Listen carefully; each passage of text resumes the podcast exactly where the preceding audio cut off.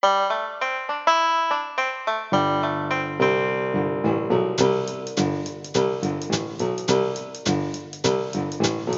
back to Moving Right Along, a Muppet movie podcast brought to you by ToughPigs.com. It used to be a podcast where we watched the Muppet movie two minutes at a time and talked about it a lot, but guess what? We ran out of Muppet movie. So we're back with our special, our second special episode, and this time we are watching the April 2nd, 1979 episode of The Tonight Show starring Johnny Carson. Johnny Carson's not in this one because this week it's The Tonight Show starring Kermit the Frog, your guest host. And speaking of hosts, I'm one of your hosts, Anthony Strand, And I'm your other host, Ryan Rowe. and we also have a guest. Who is it? It's me. Oh, you Who probably are want me to say my name. It's Yeah, Joe who are you? Hennes. I I am the uh, co-owner and editor in chief of ToughPigs.com, along with Ryan Rowe, whose name you just heard a second ago. That's right. We have Joe Hennes back again. Back again. Uh, so back again. Yeah, you We can't keep me away. We are thrilled to have you, sir. This is your sixth appearance on the program, a record smashing appearance. Yeah, I just want to make sure that like if you ever have Eric Adams back, I just want to to crush him. I hope he's listening. I hope so. I hope so. Um, so, uh, like I said, we are talking about the April 2nd, 1979 episode of The Tonight Show, starring Johnny Carson. Kermit is in for Johnny. To me, it's very fascinating that Kermit hosted on April 2nd, and the Muppet movie didn't come out until the 22nd of June. I noticed that. It's it's a But, long like, well, yeah, I mean, it's it's like two and a half months before the movie came out, but also it's explicitly designed to promote the movie. They show a clip. Um, they talk a lot about their movie that they made. You know, uh, Kermit has several jokes in his monologue about their big movie coming up, and then it did not come out for like eleven weeks. Yeah, I wonder if this. it just had something to do with the scheduling. Like this happened to be the night that Johnny Carson was uh, taking a break, and this happened to be the night that the Muppets were available. Well, I, Yeah. I was thinking, like, I mean, they obviously were doing other things at this time. Um, I, I'm checking to see, you know, if there was any um, mu- like new Muppet Show episodes around that time, and there actually wasn't. Hmm. Because you know, over on ToughPigs, we're doing a, um, a we're in the middle of a five year project where we're reviewing all of the Muppet Show episodes exactly 40 years or close to 40 years after they premiered, and uh, there's a weird gap where. Uh, uh, there, there was a new episode on February 21st, and then the next new episode wasn't until May 9th. Um, so they were kind of in the middle of that. Not that I mean, obviously the Muppet Show was still airing. Like they were still probably promoting the show, but Right. uh, it's not like. And then, hey, thanks for watching this night show. Make sure you tune in next week for you know uh, Roger Miller. Yeah, they talk about right. the show, but yeah, the, I don't think he ever actually says like, "Be sure to check your local listings for the Muppet Show." Right. Uh, well, I, but again, I think that at this point, with their movie coming out, they, they kind of assume that if you're watching the Tonight Show and the fr- and there's a frog guest hosting it, either you've turned it off or you know what the deal is with that frog. yeah, well, and it's cool because like this, it really says a lot about how hugely popular the Muppets are. Not only that they would assume that everyone knows who they are, but also that Johnny Carson would give the whole show over to them. yeah. Right. Speaking Well, of which, uh, um, I, I don't know if you guys did this as well, but I, I tried to find a list of other people who hosted the who guest hosted the Tonight Show because I was kind of curious, like uh, what exactly is the bar for um, the kind of people that he would ask to? It was to pretty in? common in those days. I, I don't think any of the late night hosts now ever really do guest hosts. They just do No, reruns. But Yeah, I actually looked that up too, and the last, oh, at least I don't know about Leno, but Letterman had one guest host in. Ooh, I forgot to look up the year, but he, he was like like last minute he got a stomach bug or something like that, and Adam Sandler uh, uh, guest hosted for him, Huh. and then like that was it. that was like the early two thousands or something. well, he Letterman had a, a series of guest hosts when he had his quadruple bypass surgery, but that was out of necessity. oh sure, No. yeah. You you guys, Craig Ferguson used to have guest hosts all the time. While he was actually the active host of that show. Yes. Oh, okay. If, if if he was gone, then just like Melissa McCarthy or someone would host the show. Oh, that's He cool. did I- this. Yeah, I remember a, a string of guest hosts after Craig Ferguson left and before James Corden took over. But Yeah, I they were didn't know. testing people out for that. I remember um, Michael Ian Black was one of them, and I think and he was rumored to be taking the job, but Oh, yeah. they, they didn't give it to him. Oh, sure, that makes sense. Yeah. Uh, but yeah, but some of the other Tonight Show uh, guest hosts were people like there were some people who worked with the Muppets, like uh, Rich Little and John Denver and Steve Martin and Joan Rivers. Joan And- Rivers did it many times, right? She Yeah. was kind of one of the before Jay Leno. I think she was kind of the the regular The go-to guest Regular host. guest. Yeah, yeah. Uh, Paul Um, Williams, I think, was one of them. Oh, I know. I know Bob Newhart used to do it sometimes. Did you find that in your research? I did not. I did. I, I was. I expected someone out there on the internet just had like a list, and there wasn't. I had to like look up some articles where they were names were just mentioned. in in his memoir, he talks. uh, He has a whole section about being a guest on the Tonight Show, and he mentions hosting as well. that's Bob Newhart. Bob Newhart, yeah. Oh, cool. But yeah, Um, so so like this is the kind of people who you know like I, some of these names too were like Jerry Lewis, Don Rickles, Frank Sinatra. Like these are big big names. Who it's like that's that's who I would think they were like. Oh yeah, we can't get Sinatra this week, so let's get Kermit. yeah, so it, it, it really is quite an honor. Um, I wanted to talk about each of the segments. I don't. I don't I mean this show is very long. The The Tonight Show was ninety minutes long at that time, and I don't know about you guys. The copy I watched had all the commercials in it. Yeah, It same. sure So- did. Well, of course I watched them all because the commercials from 1979. Yes, Yeah. please. Yeah. Also, by the way, Um, just speaking of the commercials, um, I was really hoping that there were there would be some um, either Muppet references or just people who late years later would work with the Muppets. And the only one that I spotted was uh, I, I had an ad with uh, Orson Welles. Orson Welles for some kind of wine. Yeah, Yeah. Right. Um, and pompous not, wine. not uh, Muppet related, but we did get to hear Sterling Holloway do a Puppy Chow commercial, yes, that was delightful. Sterling Holloway, best known as the voice of Winnie the Pooh. Yeah, which, which my daughter recognized. By the way, my four-year-old said that sounds like poo. but yeah, so, so some some of that stuff was kind of fun. But um, anyways, putting aside the commercials, there were basically six segments. Um, Kermit's monologue. There's a desk bit that Kermit does with Ed McMahon, and then there are four guests. So I just kind of want to go through each one one at a time, starting with Kermit's monologue. Um, I don't think we need to talk about every joke, but Joe, I'll start with you. What what bits of that monologue stood out for you? Oh man! Well, first of all, that whole monologue is uh, is just one of the best things that the Muppets have ever done. It's just so natural, and it, it just like just Kermit in front of a curtain, and he's just telling jokes, and it's just great. Um, but like the the best moment for me is when Fozzie pops his head out and he tells him faster and funnier. doing, doing my best out here. You're dying.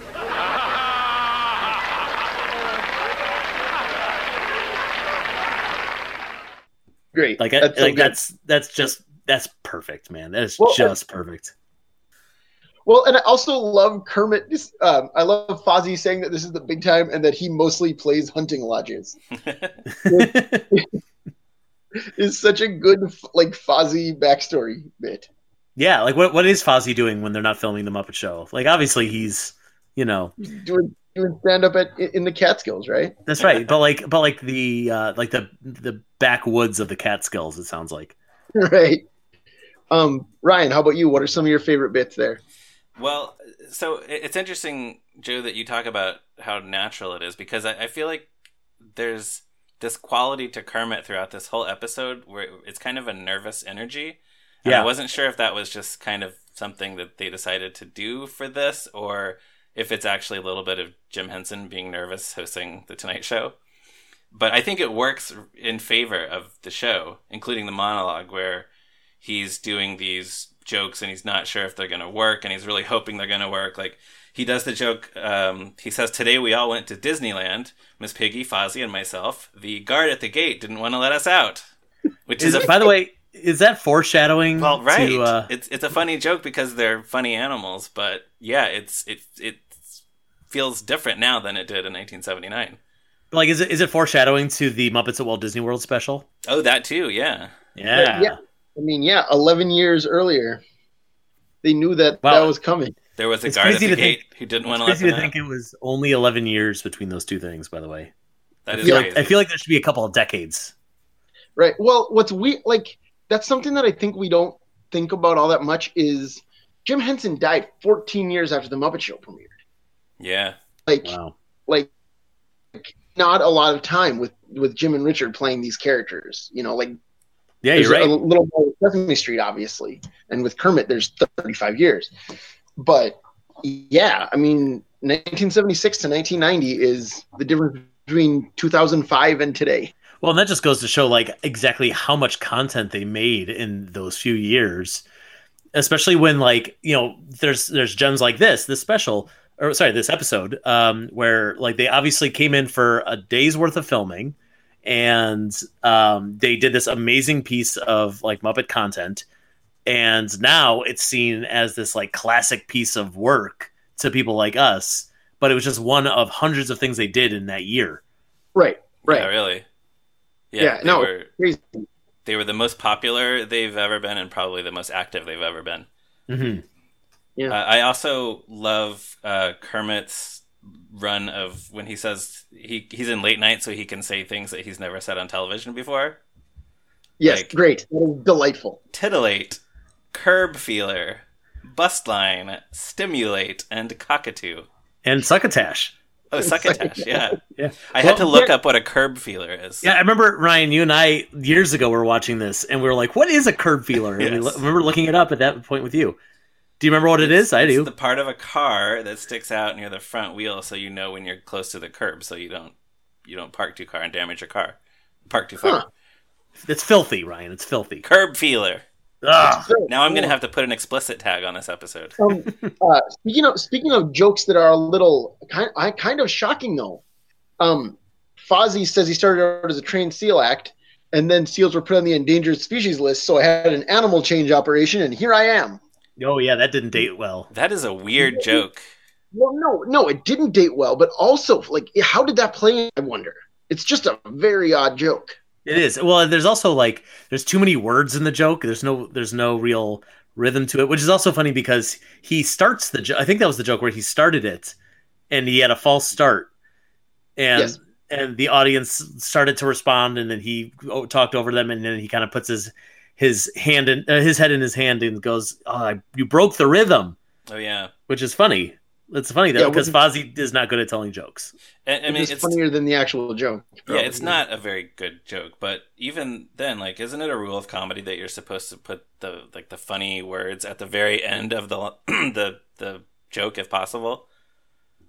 so he says, when seals went on the endangered species list, I had an animal change operation, and here I am. It seems like those are all in the wrong order. You're right. I think He, I he shouldn't both- have said, "Here I am." Right. Unnecessary. I think we should write Fozzie a letter to let him Dear know. Fozzie. Faster and funnier. Captain Brian, yeah.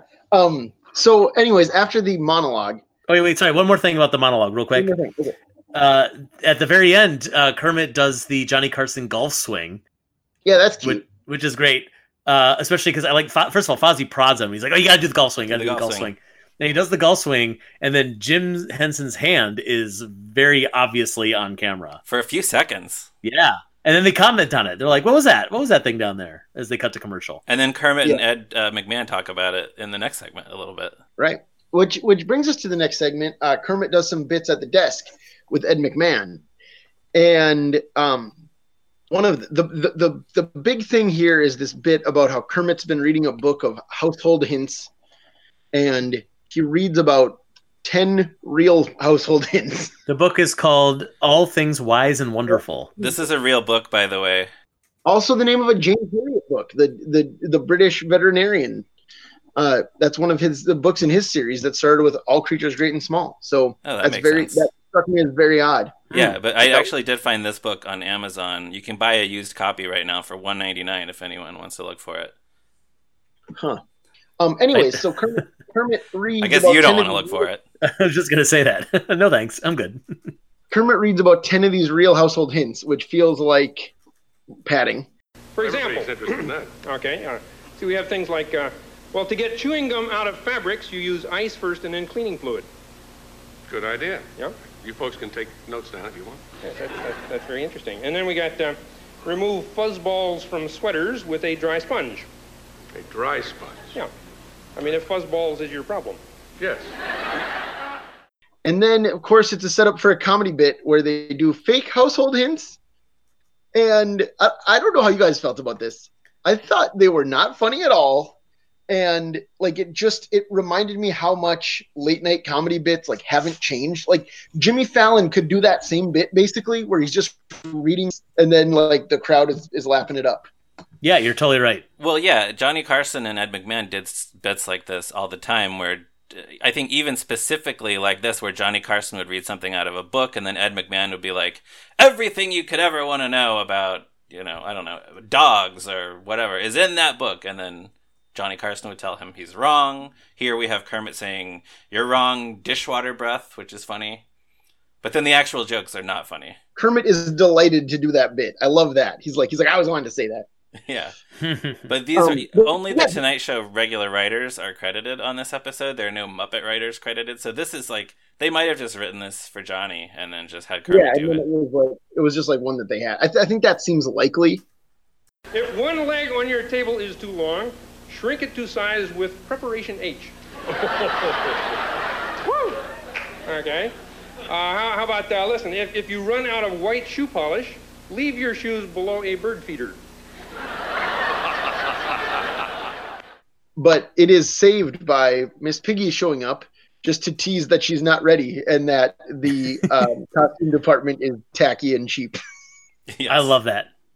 Well, So she good. says the way she says it too. She says it's a cheap, tacky outfit, and you don't really know if she's talking about the clothes that she has to wear or the uh, the organization of the Tonight Show. Oh, Back- right, yeah, backstage. yeah, true. True. Um, and then we segue into a clip, which is set up with Ed asking Kermit if he's the star, and Kermit doing like false modesty, saying that like Kermit says, "Well, I'm kind of through the whole thing," and Ed like through the like, "Yes, okay, I'm the star." And uh, and then they show the Steve Martin scene, which like if, if if this was 1979 and I saw that, I would be so hyped to go see the Muppet movie. Well, I tell you what, what threw me off about that was watching this scene that I, and I'm sure both of you have seen probably hundreds of times, and uh, uh, we're just intimately familiar with it. But watching it with a laugh track, Yeah. because you could hear the audience laughing, it was odd. Sure, yeah.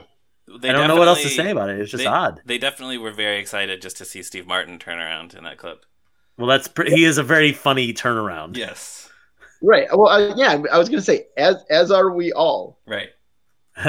Um, and I, the last thing I'll say about this this desk bit is Ed keeps trying to sell Kermit to the audience. I feel like he keeps being like, "Yeah, it's a big show. You're great. You you deserve it." Uh, like, does I don't think he needs to be doing that. I don't know. I like it. I, I like that. Like I said, Kermit has this nervous energy, but Ed is really supportive of Kermit. I think it's nice. I, I appreciate that, but at the same time, I, I, something I've never quite understood is why is Ed McMahon there? Well, like, I mean, I don't mean just in this episode. I mean, like in the history of the Tonight Show. I get that Johnny Carson needed someone to talk to, but like, who was I? Who was Ed McMahon before the Tonight Show? Why does he have this job? Like, he why- was just like, he was a commercial pitch man. I mean, he was he was just like a on camera salesman type. Sure, You know. sure. I, I, I don't know. I mean, it's fine. He's fine. He's very good at his job, I guess. But uh, you know, it's like I, I guess maybe he felt like he needed to like up the energy a little bit since Johnny wasn't there, and uh, he didn't have anything else to talk about other than how great Kermit is. hmm well, Kermit is pretty great. I do. I love him. I love that guy. And- And also, So- wasn't uh, wasn't Ed McMahon on Muppets Tonight years later? Did we talk about that? Yeah, they do uh, Star Search with Clifford and Coolio doing a Milli Vanilli joke, and Ed McMahon plays himself as the host of Star Search. Hey, he came back. Yeah. Also, uh, Coolio was on Muppets Tonight. All right. There are a handful of Muppet performances throughout this thing. So I just wanted to discuss those very briefly. Um, Muppet performances without without uh, any of the guests. We have Java, the classic pipes dancing um, segment. We have New York State of Mind by Floyd, Dr. Teeth, and Zoot, and then uh, Being Green by Kermit. Did any of you guys want to have anything you want to say about those Muppet only segments before we move on to the guests? Joe, I'll start with you. Uh, I, I don't think I have anything to say about Java because Java is like identical every single time we see it, which actually is pretty impressive because I've seen it in a few different specials. Or I'm sorry, uh, two different, a few different um, TV appearances, and then uh, I've also seen it live at uh, Stuffed and Unstrung. Uh, and it's just you know obviously it's set to a to a very specific song, but it is kind of amazing how specific every Well- movement of that is. I was I was actually wondering, and I, m- m- maybe neither of you know, is this a new performance or did they just run an old film? Is Well, this I- just when they I wondered the same thing, else? and I, yeah, I compared the two versions of New York State of Mind. This is definitely not the same take of New York State of Mind from the Muppet Show. So I, I'm inclined to think that that was done new for this episode, but I, I, I couldn't, I didn't look with Java, but it, it so may or may not be. my, my my understanding with New York State of Mind is that it's the recording, but they just like lip sync to it. Uh, it is it is not the same recording, and I only know that Not. because I had record I had uh, taped a, the Muppet Show version and listened to the MP3 a lot, and it's like it's very similar, it's Sure. extremely similar, but there's just a couple little things from Floyd that just sound different. Okay, neat. Uh, That's great. I'm glad they did that. Yeah. I'm sure somebody knows and will let us know in the comments somewhere on the internet. Yeah, prove me Let us wrong. know. Let us Uh, and, and then for Kermit's being green later in the episode, um, it just we've been talking a lot recently about how much Kermit has been singing Rainbow Connection lately, and it, it's like I don't think he oversang being green by any means, but it, it is interesting that like you know we've talked about how Jim didn't only he only sang Rainbow Connection a few times through his career, but he did sing being green a couple dozen Well- times. Like that was his go-to song.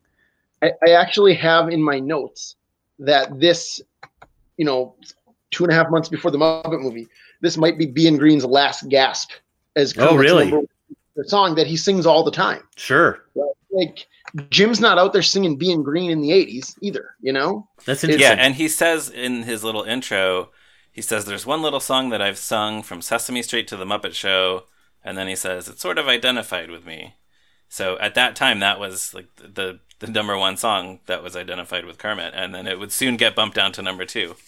right? And I think it. rem- I mean, I don't think like it definitely remains number two to this day. I think so. Yeah. Well, and and I wonder, it was this the kind of thing where like Kermit's going to be on a on a TV show, and they were like, "Well, you got to sing Being Green." I mean, yeah, I mean, you got to do it. Like everyone's going to be expecting it. Yeah, I think it was that kind of like, well, they expect us to, so we have to. Exactly. Yeah. Right. All right. So, um, moving on then to the guests. The first three of them were former Muppet Show guest stars, Amazing. and they all talk about being on the Muppet Show, um, which I think is is a lot of fun. Uh, and okay, tell me if this is too much of a nerdy thing to even up, but the three Muppet Show guest stars that we see here in order are Vincent Price, Bernadette Peters, who was on season two, and Leo Sayer, who was on season three. Whoa. Yeah. Was that And intentional? Dr. Probably Michael Fox, who was on season four. Dr. Michael Fox. First of all, let's uh, let's talk about Vincent Price. Go. What are your what do you what do you got about Vincent Price here? Uh, It's so weird. Like you would think that he'd be so natural talking with with Kermit and all that, but he's like I, I feel like he's kind of like trying bits and they don't really work, but he keeps going. Does that make sense?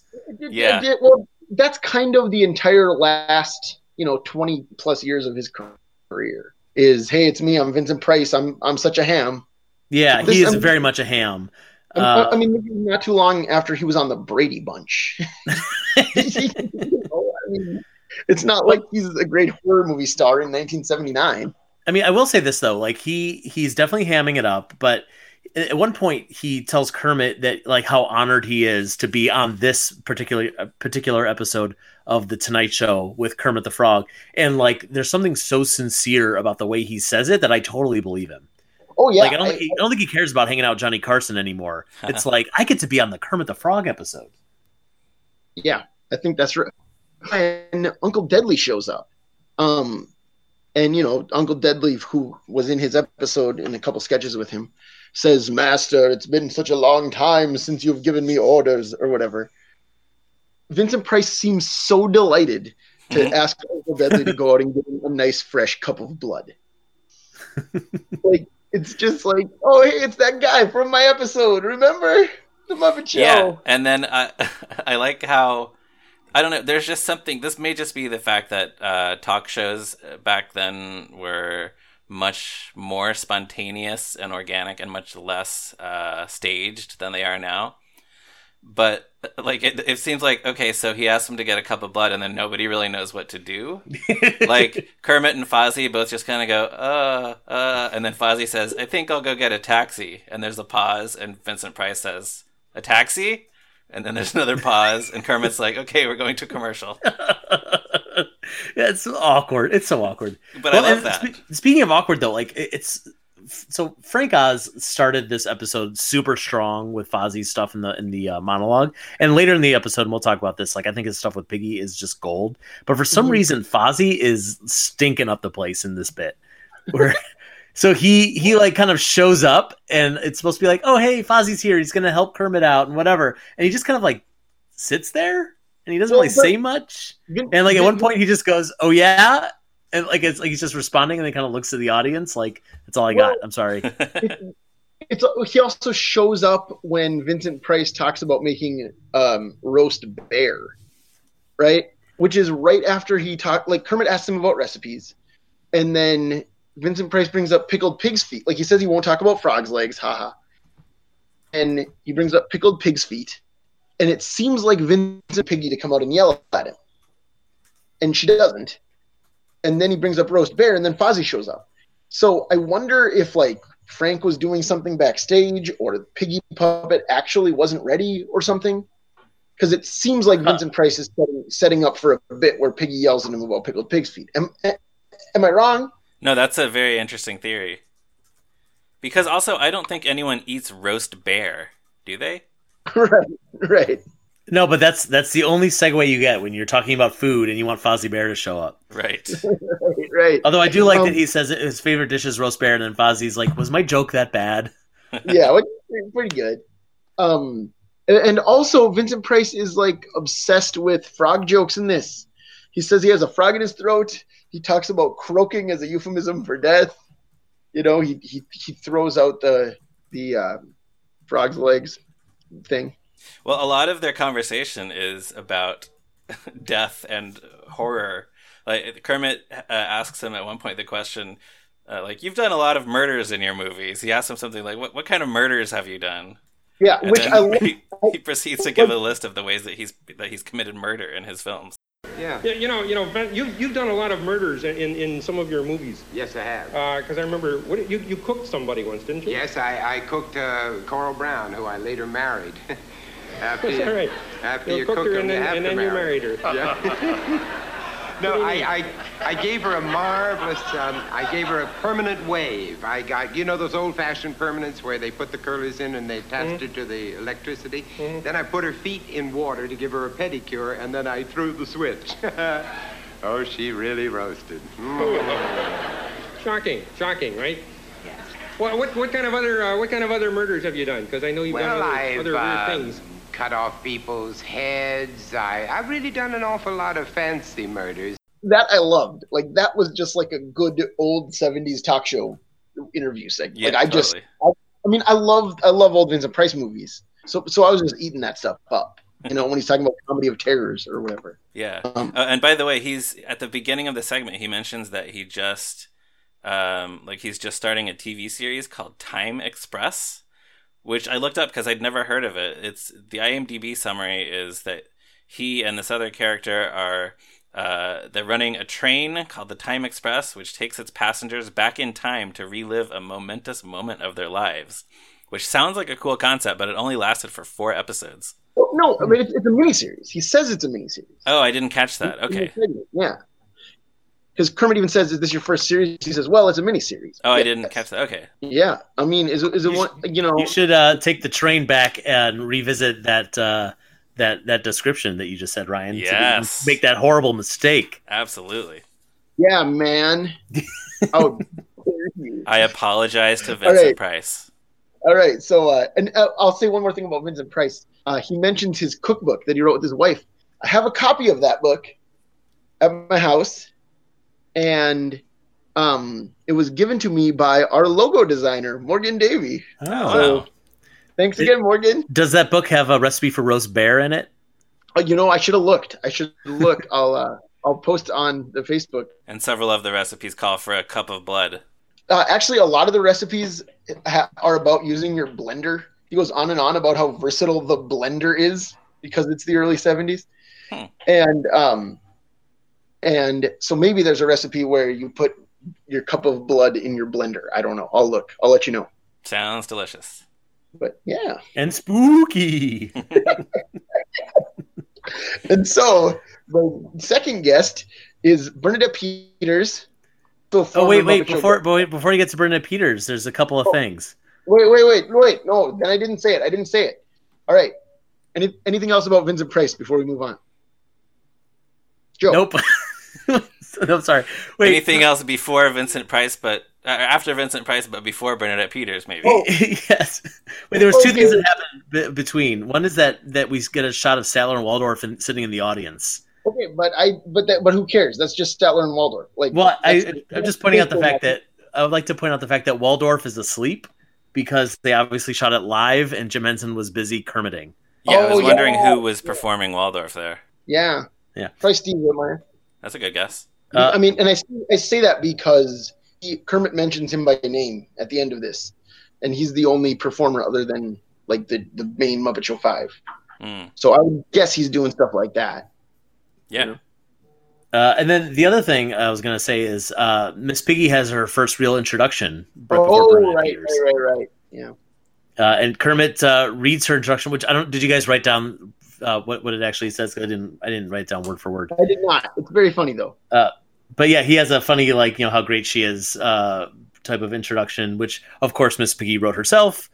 Hey, hey, you know one thing I'd love to do now. Can, can I bring out uh, one of our one of our stars? Of course. Uh, because I have uh, I have an introduction over here too. Excuse me. I have an introduction over here that uh, here it goes. Goes like this. Yeah. Okay, and here she is, ladies and gentlemen, the real star of the Muppet Show, a glamour queen of the first magnitude, a true superstar, and the person who wrote this introduction. Uh, ladies and gentlemen, Miss Piggy.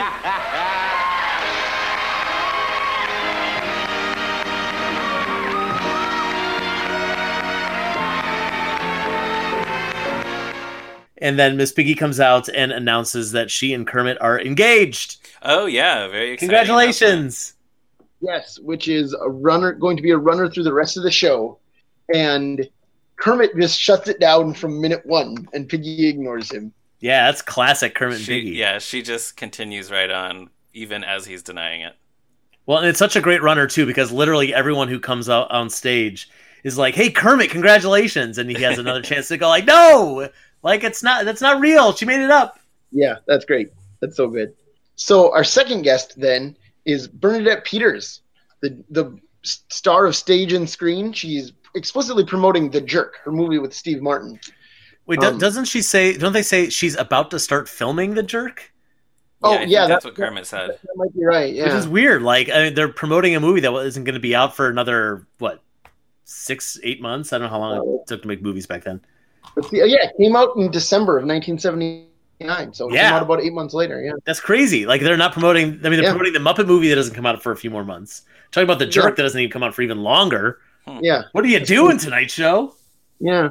Um, so she actually opens here with a song, which is Wake Up and Live by Harry Revel and Mack Gordon, a song that was a hit for Alice Faye in 1937. Also for the Um, Andrews sisters. For the Andrews sisters later, yeah.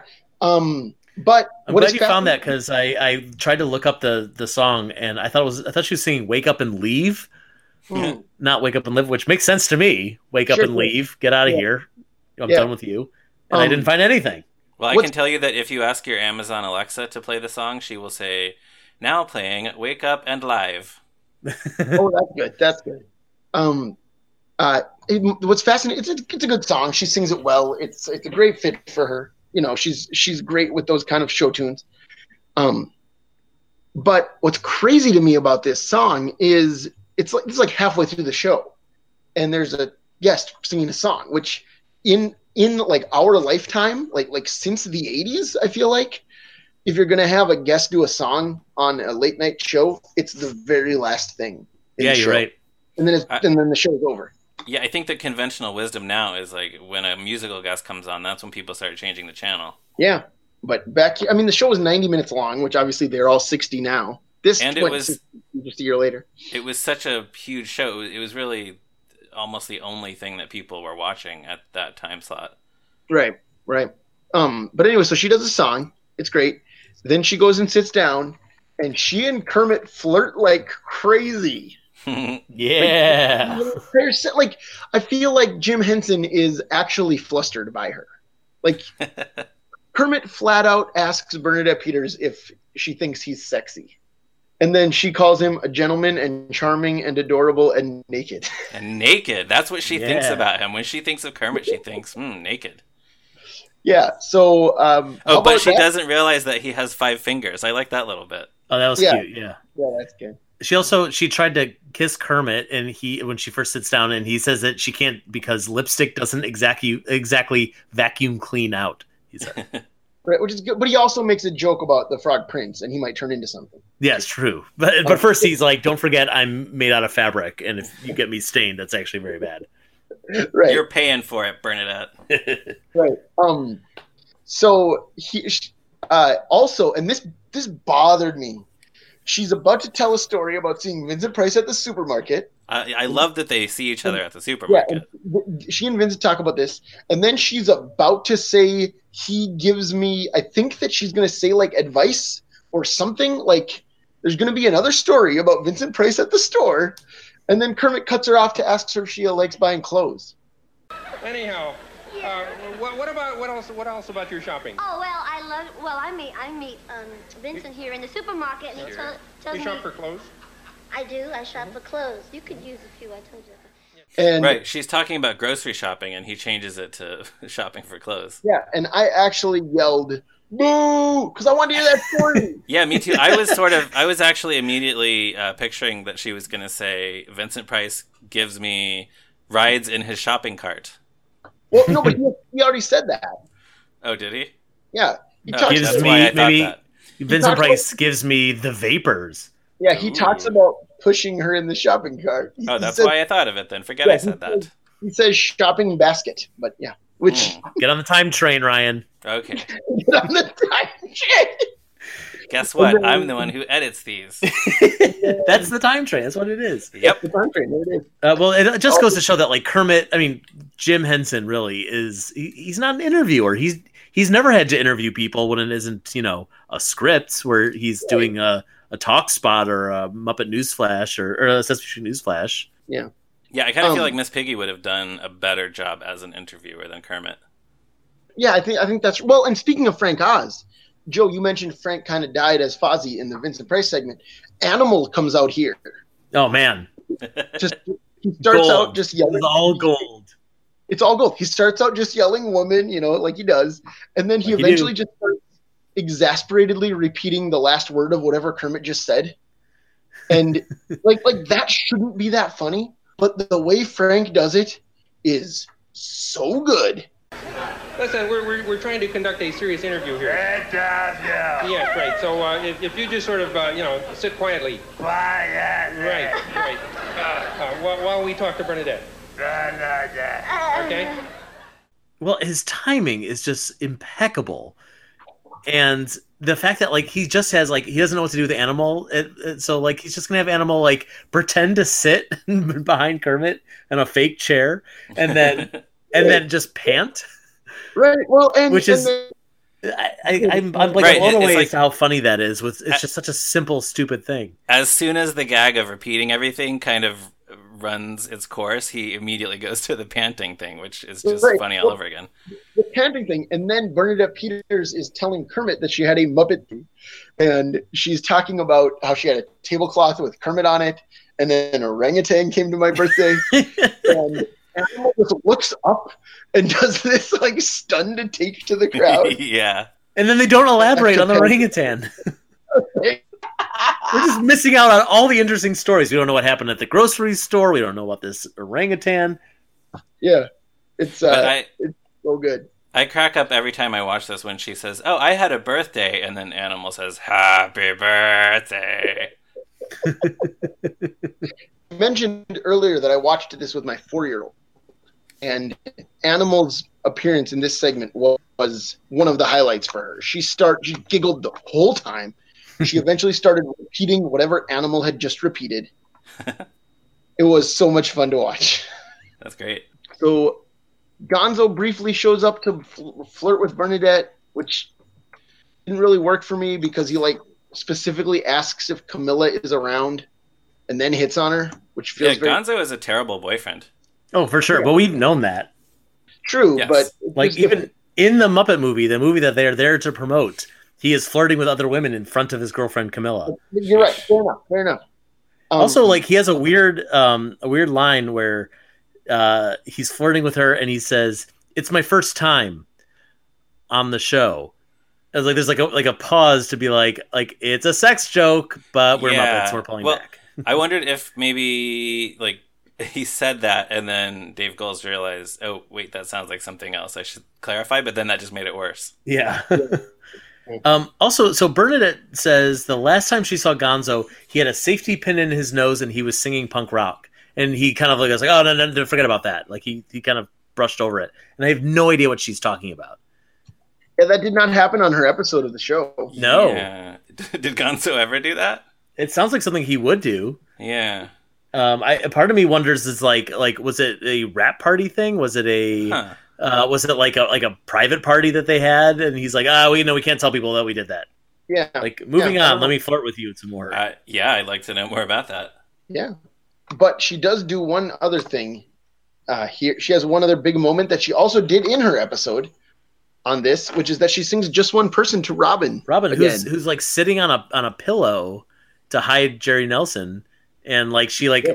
like lifts the pillow with him on it. It's a very interesting puppetry bit.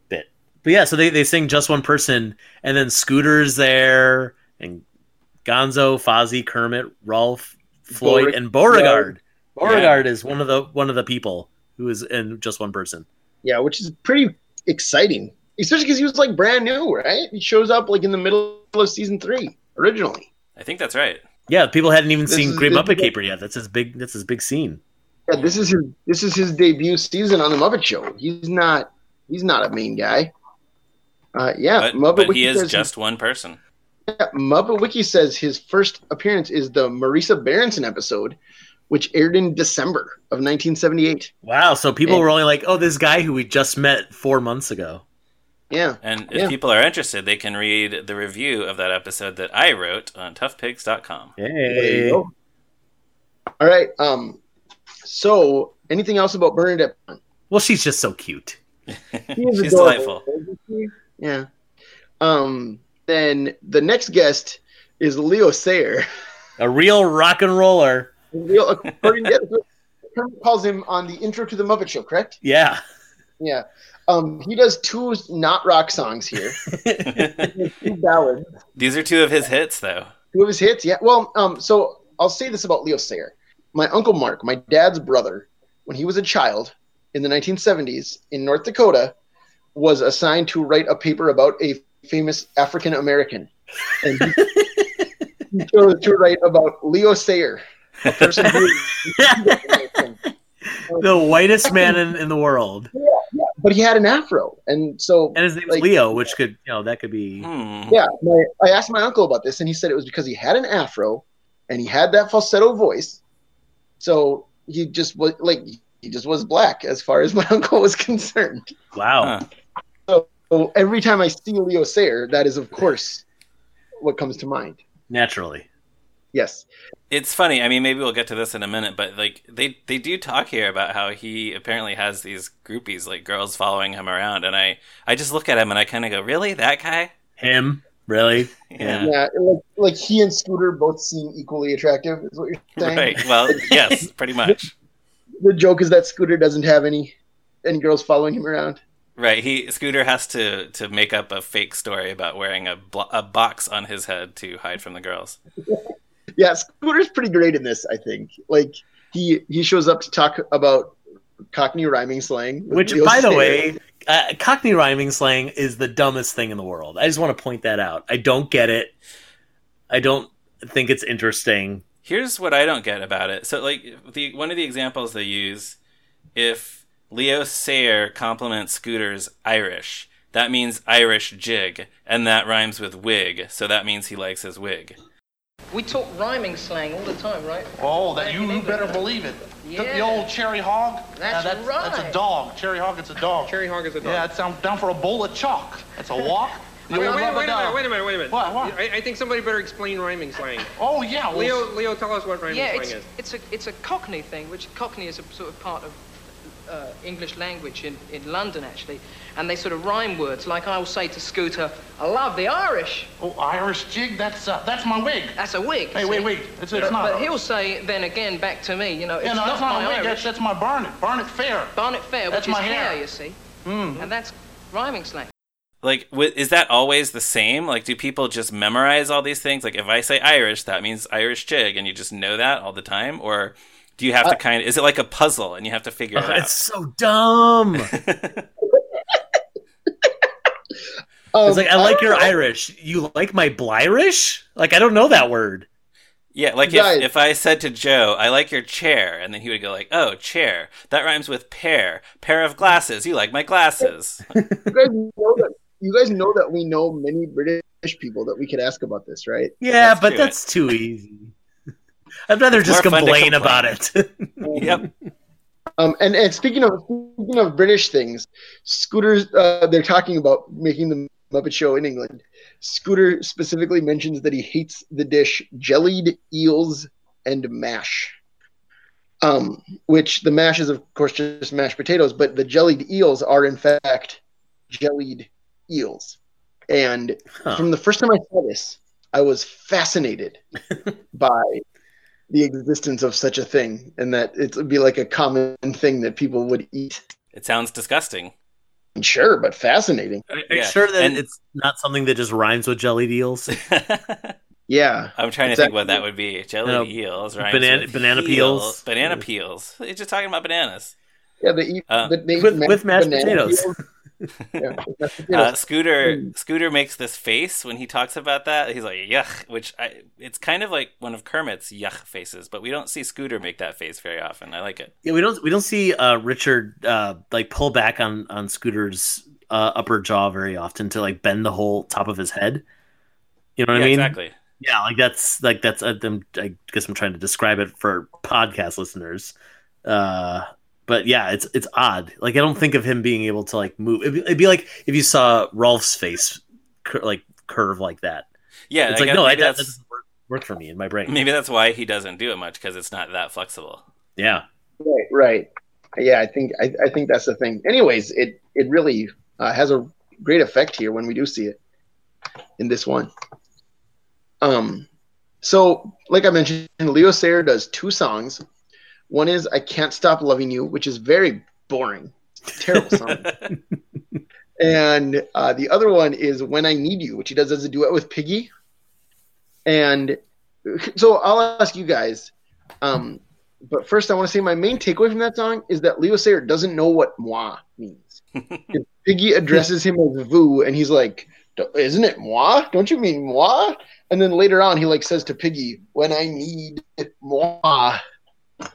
So, I I don't. Uh, he, maybe he thinks that the words "you" and "I" are interchangeable in French. well, I think no, I if think he thinks that Miss Piggy is calling herself Moi, like that's her nickname. Yeah, that's Ah. just who she is. Yeah. Um. So, anyways, what, what did either of you guys have any thoughts about either of those songs?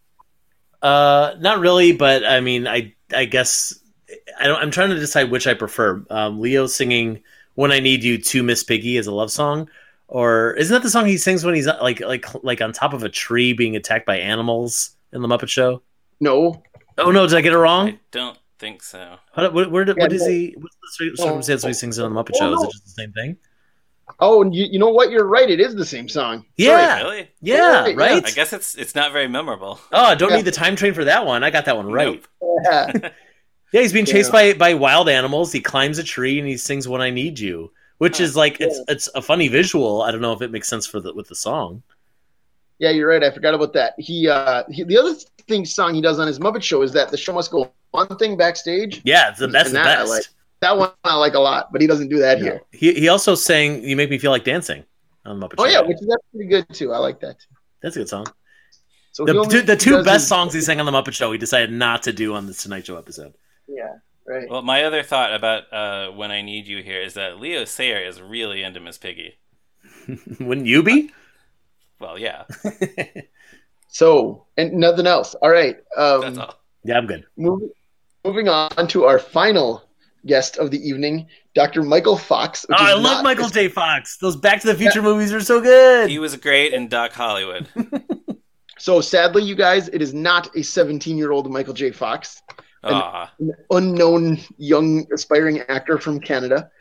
Um, it is veterinarian Dr. Michael Fox, who comes on as an excuse to talk about basically the real life mating rituals of pigs and frogs.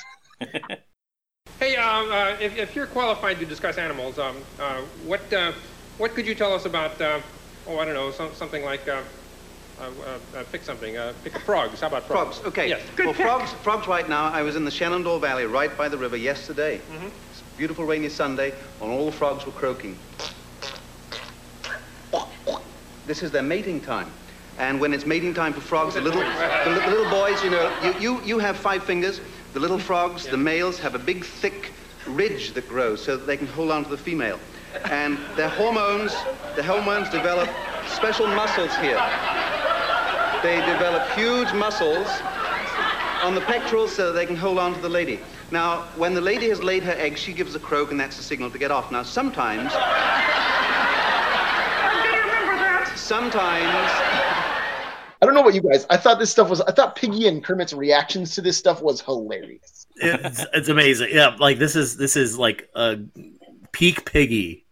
Yeah, like when he starts talking about, um, he's just about to talk about how pheromones drive pigs wild or whatever, and she's like into it. She like wants to smell Yeah. those pheromones. She like can't wait. Uh, I, well, I like to see. I, I wrote down a few of the, of the funnier ones here. So, like, Piggy asks first of all asks if uh, he can officiate weddings, which is I like hysterical. that. Yeah, that's good. Uh, he says a frog and a pig can get up to all sorts of things, and she goes, "I'm hoping so." Yeah, He says a, a pig and a frog could give rise to all kinds of strange things. Yeah, Yeah, the, and then yeah, the audience loves her response to that. Well, well, uh, but also I like that before that he says they should get genetic counseling, Right. yeah. which is like such a funny idea to me. The idea that Kermit and Piggy are going to go to the genetic counselor to talk about what their babies might look like. Um, he also, uh, Dr. Fox, uh, is is talking about frogs and their thumbs and how they're ridged to hold on while mating. And as he's saying that, both Kermit and Piggy look down at Kermit's hands, like, "Really? Like that's hmm. Amazing.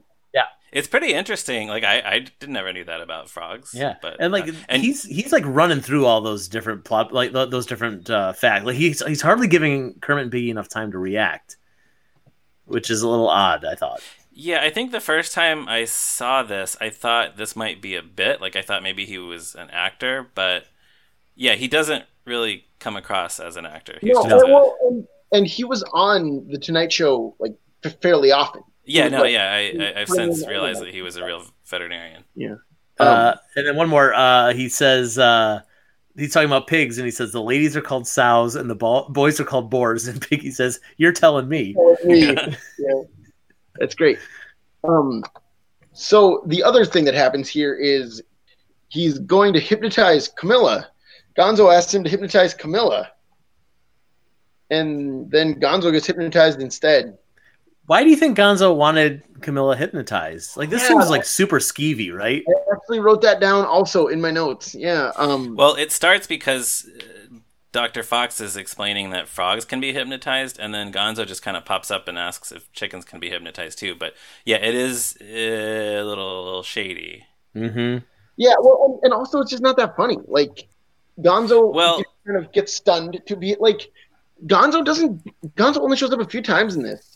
And he's not very good. Like it feels like an off night for Dave Goelz or or whatever. It seems like Dr. Fox doesn't actually get what's going on. Like he's Right. he's doing his thing with Camilla and then Gonzo freezes, but I don't think I don't think Fox really understands that what Gonzo is doing is acting like he's hypnotized. Yeah, he's Kinda- he's not really reacting to Gonzo. Yeah, Yeah. I kind of kind of wonder if Dave Goelz didn't ad lib that. maybe. But also, Just like, don't forget, like, like, usually when when Michael Fox would show up on the Tonight Show, like, he, he wouldn't be scripted. He wouldn't be following a bit. He's just showing something to Johnny, and Johnny's reacting. Yeah. Right, so, like, right. I'm sure they were like, "So here's what's going to happen. You're going to do this, and Gonzo's going to do that, and you're going to say this." But like, that's not what he does. He's not an actor. right. Yeah, exactly. Um, so, oh, but by the way, I checked IMDb, which you know could be inaccurate or not. Says he was in 20 episodes of the Tonight Show. Johnny Carson. Hmm. So at least 20 episodes, probably. Yeah, probably. Yeah. So pretty common guest. And they never is- they never asked him to guest host. This is probably the only one where he converses with animals who can speak out loud. So, You don't think he ever did uh, something with a parrot? Maybe. Yeah, maybe, maybe a pair. or, or I don't know, maybe Lamb Chop was on. yeah, Lamb Chop or Mr. Ed. Yup, probably. Um, so, so then we close um, on the show with Kermit saying the goodnights. He mentions all the puppeteers by name, and Lew Zealand shows up. so happy to see Lew Zealand.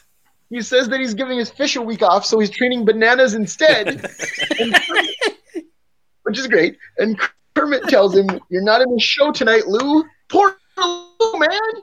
That's the same thing that happens to him in the Muppet movie." No, that's uh it's foreshadowing for all the people who are going to see the movie in a couple of months.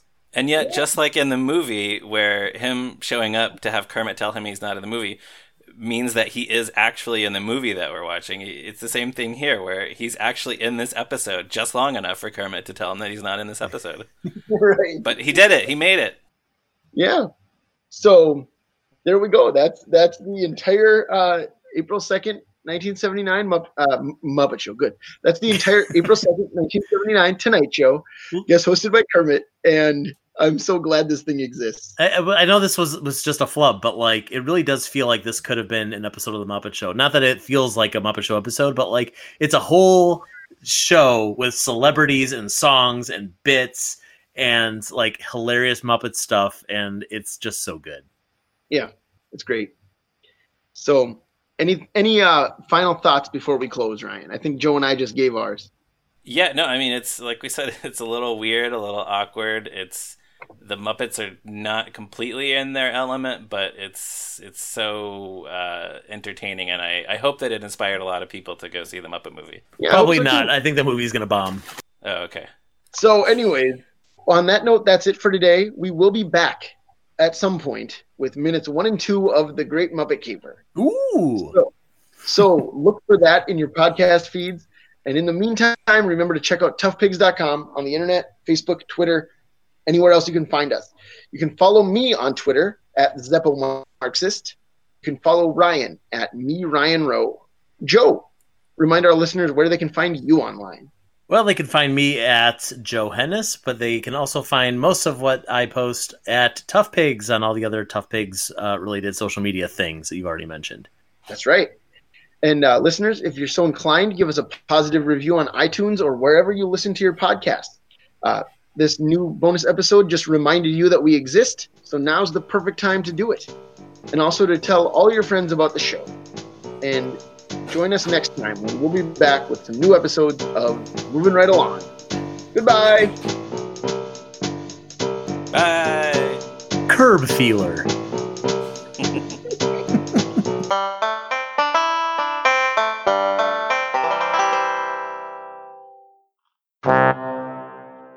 Hello. Hi, Iris. Uh, hi, Daddy. So this is Anthony again, and I'm talking to my four-year-old daughter, Iris. What did we just watch? Java! So what do you think about Java? The baby blew the mama out, uh, and then I was like, da da da da da da da da da da da again. So there's two characters, the baby and the mama. And what do they look like? What, what did you tell me they looked like? Headphones! So what do the two headphones do? They dance!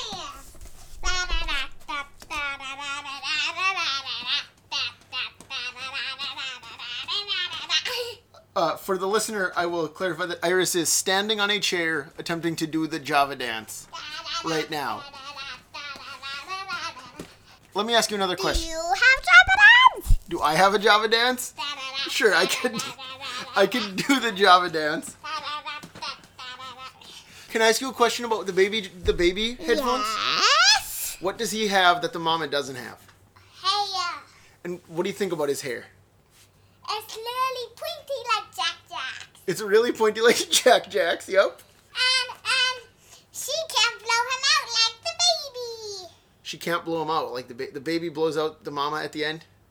What do you think about that?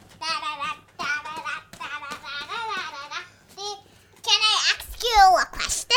Yes, you can ask me a question. How about the Java Mama. How about the Java mama? Yeah. I think she's good. I think she's out there having fun. Uh, she's not very nice to the baby because she doesn't let him play. Anything else you want to say about Java? Java. Should we just say goodbye? So Java has the Emperor of a Game Dog. All right. Thanks for listening, everyone. Bye bye.